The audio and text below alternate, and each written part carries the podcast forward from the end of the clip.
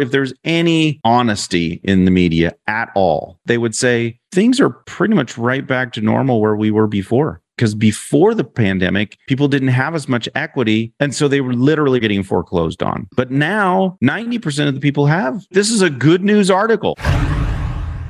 Welcome to the Get Real Podcast, your high octane boost of full on reality therapy for personal, business, and investing success with your host, Ron Phillips, because somebody's got to tell it like it is. Hey, everybody, welcome back to the Get Real podcast. Ron Phillips and Heather Marchant here.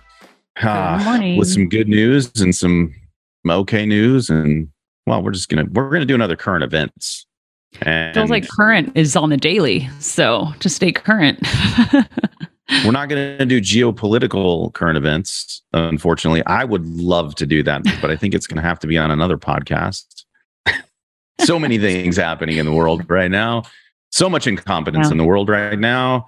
And on that note, let's talk about reporters because reporters are incompetent. Uh, not not all of it. I mean, surely there's a reporter who's listening right now and they're like, I'm not incompetent. And you probably aren't. You probably are the lone ranger out there who is not incompetent. Trying to to make it make the, right with the world. U.S. foreclosure starts reach pre-pandemic levels nationwide. dun dun dun. Headline on an article by a. Um, well, I mean, that's not an untrue statement. It just sounds really, really bad, and it sounds worse than it is. So, let's go through this and try to actually talk about what it really means. Okay. Most of the information on this is from ATTOM Data, which is just a, a, a huge company that gathers data on um, home sales and uh, at a whole bunch of different data points on home sales. So they say in here that there were a total of 34,501 US properties with foreclosure filings. And that's up 14% from a month ago. So, you know, we did a show on this, I, I don't know how many months ago, but basically the same thing, right? The numbers are up, Yeah. up, up. They're, they're going up. Well, it makes sense that they're going up hmm because I mean people can get foreclosed on now, and you know pre-pandemic people were getting foreclosed on. So now we're back to I mean what what they said. What's the what's the uh, the headline? U.S. foreclosure starts reach pre-pandemic levels, and what were pre-pandemic levels, Heather? Um, They were normal. relatively normal, is what I was going to say. they were pretty normal. Guess what? I, I know this is going to come a shot as a shock to um, reporters out there, but people have gotten foreclosed on hmm pretty much forever. I think since Yep. Moses was a baby, I bet people way back in the day lost houses to the bankers back then, or the money changers, as they were called back Mhm. then. I'm pretty sure it happened. I don't think this is a new phenomenon. Yep. And just because you can write that something's up 14% with no context is not good. Now, to their credit, as you read down through here, I mean, Heather, it, it starts to actually unwind. And it talks about the the states that had the most starts. But I think that the the biggest aha moment in this whole article is that it says right here. No, no, that's not it. Well, I Here we go. it's interesting. Oh, go ahead. No, go ahead. I, I, I was I, gonna say. So we're good. I think it's interesting that returning to normal means things are plummeting, right? Like right, and right. it's, it's really a great way to sell the news that but it's it's i've seen that locally here where i live you know the prices are dropping but in a lot of ways it's just going back to where they should have been before people just overinflated prices due to lack of supply so this whole foreclosures are you know back up again is um, interesting because it's definitely normalizing which is exciting i'm i am so happy to be back in a normal market oh it's great yeah, me too. I was just talking to a friend who's, you know, potentially moving to Charleston. And Mhm. they were like, yeah, man, the market and whatever. I said, man, just start putting lowball offers in. Just, just start putting big houses aren't moving like they were. People are freaking out about it, probably because they read the news and they don't realize what a normal market is. You can get great deals right now because people just are uneducated or they're misinformed because of articles like this that they don't read, right? Yeah.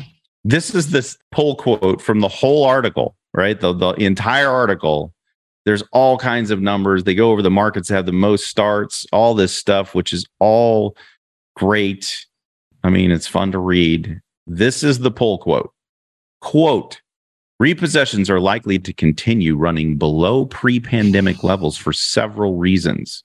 Most importantly, that over 90 nine zero. So almost all. 90% of borrowers in foreclosure have positive equity in their homes and would benefit from selling these properties at a profit at a profit rather than losing rather than risk losing everything to a foreclosure auction or lender repossession. That's so, uh, end quote.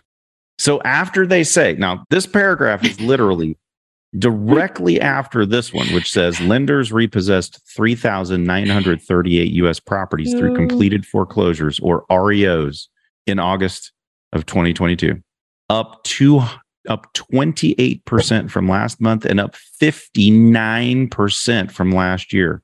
And then right after that, repossessions are likely to continue running below pre-pandemic levels. I don't even I don't even understand how those could be in the same article. Now, yeah. They are. I mean, what a good position to be in. Like if you if you can't pay your mortgage and you're looking at foreclosure, but you have equity in your house. And 90% of people that are getting foreclosed on have equity. Uh, I mean, I just I just can't with these people sometimes. I really just can't. So, REOs are up. Not a shocker. We we we told you mm-hmm. guys this before, okay? Starts are up they're really not what they should do if they were if there's any ounce of honesty and integrity in the media at all. What they would do after they saw all these stats would they would say man guys you know things are pretty much right back to normal where we were before. Mm-hmm. And it's actually really better than it was before because before the pandemic people didn't have as much equity and so they were literally were getting foreclosed on Yep. But now 90% of the people have. This is good. This is a good news article. I agree. and the headline is the headline makes you think, oh man, we're in trouble. And on and as well, Ron, we also had a lot of government funding during COVID that prevented a lot of people from going into foreclosure, right? There was 100% all sorts of funding and now those fund those funds are mostly dried up and so it would make very logical sense that you'd have people that would say, well, lost my job, you know, two years ago, never went and looked for another one. Now I can't pay my mortgage. Like it caught up with haven't, people. Haven't paid it for two years. Yeah. Yeah. All of a sudden I'm going to get foreclosed on. Oh, look I'm at shocked. this. Look at this gift that the market gave me. So yeah. I haven't had a job. I haven't paid my mortgage. No one has forced me to. And my house went up $100,000. I think I'll just cash that out and not work a little bit longer. Yep, 100%. And I, I, think that it's just very misleading. And I remember talking about this so long ago, Ron, when all that funding and all those programs came out, going, this is such a disservice to people mm-hmm. to not really understand the ramifications of their choices. That, you know, there's, I, I mean, that's got to be a good portion of, of the foreclosures that are happening now because we've seen it with Absolutely. evictions you know, people that are, oh, whoops, guess I should have paid my rent. And now I'm so far in the hole, I can't. Now you have an eviction and you got to move out. So, uh, so anyway. next, should we talk? Let's talk about that. This is this might be a quick show. We got two pieces of really pretty good news. So that's the that's that's solid good news. Solid in, in the housing front, right? Mm-hmm. I mean, nothing has collapsed yet to the point where these people are going to get foreclosed on. They they're 90% of them can can go out and sell their properties and probably make some bucks so mm-hmm. that they can either go um, rent somewhere, which would be great for us, or yeah, you know, go buy something less expensive or whatever, start over again. I don't know. Without a foreclosure, without yeah. a foreclosure, that makes it really, really difficult to do either one of those two things. Such a market gift for those for those people. Okay, so I told you, Heather, about my friends who were having a debate online about interest rates going north of 8% before the end of the year. Yeah.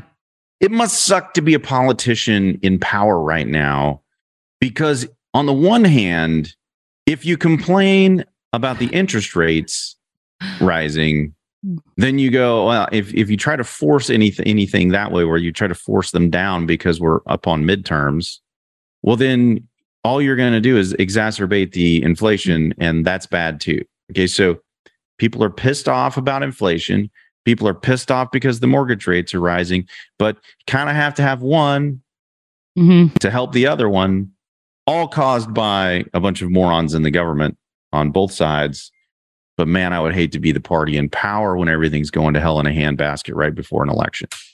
Let's talk about mortgage rates on that intro, Heather. Let's talk about mortgage Yeah. rates. Mortgage Because- rates have have been up up this week. So we've Up, been up, up, and away. yeah, and hurdle. I don't think that's going to change in the near future. Yeah. I- I unfortunately, I, don't either. I think the general consensus from most of my friends is that we're probably going to see 8% interest rates. And, and let me put this in perspective. The last time we saw 8% interest rates was when I bought my first house, Hmm. eight and a quarter. And folks, Really? I am, yeah, yeah. Huh. I mean, that's like two ask- decades ago. How long ago is that? Okay. That- that's a long time ago, people. Might be longer than that. I don't know, but somewhere around there, give or take five years, a couple of decades ago. No, it would be give. It's either 20 years or more. Or it's more. not less. Okay. Okay. Okay, so that's the last time we saw eight eight percent rates. That's a long time ago, people. Yeah. Most folks don't even know what that means. Never had one that high. Yeah, because I wasn't in the buying place 20 years ago. So I don't even remember. I remember rates in around the sevens, six and a half. I don't remember eight. So Eight and a quarter was my first rate, and my parents thought I had stolen the stolen the the, the loan. they just thought I literally hit the jackpot. that's amazing. Yeah. uh, and it when it was because prior to that they were you know way higher anyway we're probably headed there but in in this in this conversation there there were all of these different schools of thought now i i have been trying really hard i've been listening to people in the mortgage business try to describe and explain what is happening Hmm. some of them are completely befuddled. And I got to be honest, I thought I kind of had an indication or understanding of how this works. Completely, completely blown away. So I, the Fed raising the rate doesn't necessarily mean that the mortgage rates are going up because the mortgage rates are tied to the Treasury. hmm But now, I, now I hear all these people that, that are saying that when interest rates go up and everything starts to get crazy, everybody's going to go back and buy these treasuries. And if you go back and buy the treasuries, then Yeah. rates are supposed to come down. Anyway, I'm not smart enough to be explaining all of that stuff to you. Someone mm-hmm. listening to this is going to be, Ron, this is so easy. And they'll probably, uh, they'll probably comment or send us an email, Heather, and go, this is so easy, guys. It's just Yeah. like this. Okay. I'm in the same boat. Well, let me, I, let me just, I know that much, but that's it. Heather, let's just say something that's easy to understand.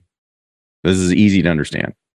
Fannie Mae forecasts these 30 year rates averaging 4.5% for all of next year. And that's an No. average. I I don't know how that happens, but that's what Fannie is forecasting. And Freddie Mac is also they're also saying the same thing. The rates are going to be lower, Hmm. but not before we see eight. Yeah. Or nor or north of eight. So let's talk about the silver lining here, because there is a silver lining here. This is actually this is also really good. If this happens, this is fantastic news Yep. Because everybody who's been buying can just refinance next year. Yeah. I no mean, big deal. it's exciting because right now, less and less people are buying because of rates and they're a little nervous, right? And so now could be potentially a great time to buy to get better Mhm. deals. And I was, I mean, we've been talking, gosh, for the last couple of weeks, Ron, builders just hurting right now because so many people were canceling their contract on the property they were building to move into themselves and rates went up and they said whoa we'll have to stay where we're at. Like we can't afford the monthly payment anymore. Or maybe they don't qualify at the new interest rate with the payment. Mm-hmm. So anyhow builders are offering massive price reductions and incentives. And for us we prefer the incentives because they make way more sense for the cash flow. So we're getting better and better deals all the time, which is excellent. Yeah, it this should be great news moving into what is typically a crazy busy season for us. Last yeah. quarter, everybody is trying to buy. So, I mean, you think about this everybody's trying to buy real estate and Range Rovers and trucks because they're trying yeah. to get rid of their taxes. Mm-hmm. Last quarter, everybody's doing that. So, this year, last quarter, everybody's going to be like, wait, what the heck is happening? Because, yep. you know, the cash flows are not as good as they were. Well, they probably are going to be next year. As a matter of fact, I just had a discussion with another one of my friends. He's like, "Here, are, you, are your buyers doing adjustable rate mortgages?" And I said, "No, not really. I mean, they're. I'm sure some of them are, but most of them are getting fixed." He goes, mm-hmm. "Why? They're like a point cheaper." And I said, "Well, rates are supposed to go down next year. If you're on adjustable rate mortgage or if you're on a on a fixed rate mortgage, you can refinance. There's no prepayment penalties, so just you can yeah. just refinance. It's it's not hard." And uh for 1%, I'm not sure it's worth the risk of having an adjustable rate mortgage because if Fannie Mae decides to uh, change her mind next year, then you know the adjustable rate folks are stuck with an adjustable rate mortgage and the fixed rate folks are still fixed. Yep. And either one of them can refinance. So, you know, until it until the spread becomes so large that it makes a ton of sense to do an adjustable rate mortgage, well, it doesn't make a whole lot of sense to not yeah. do one, right?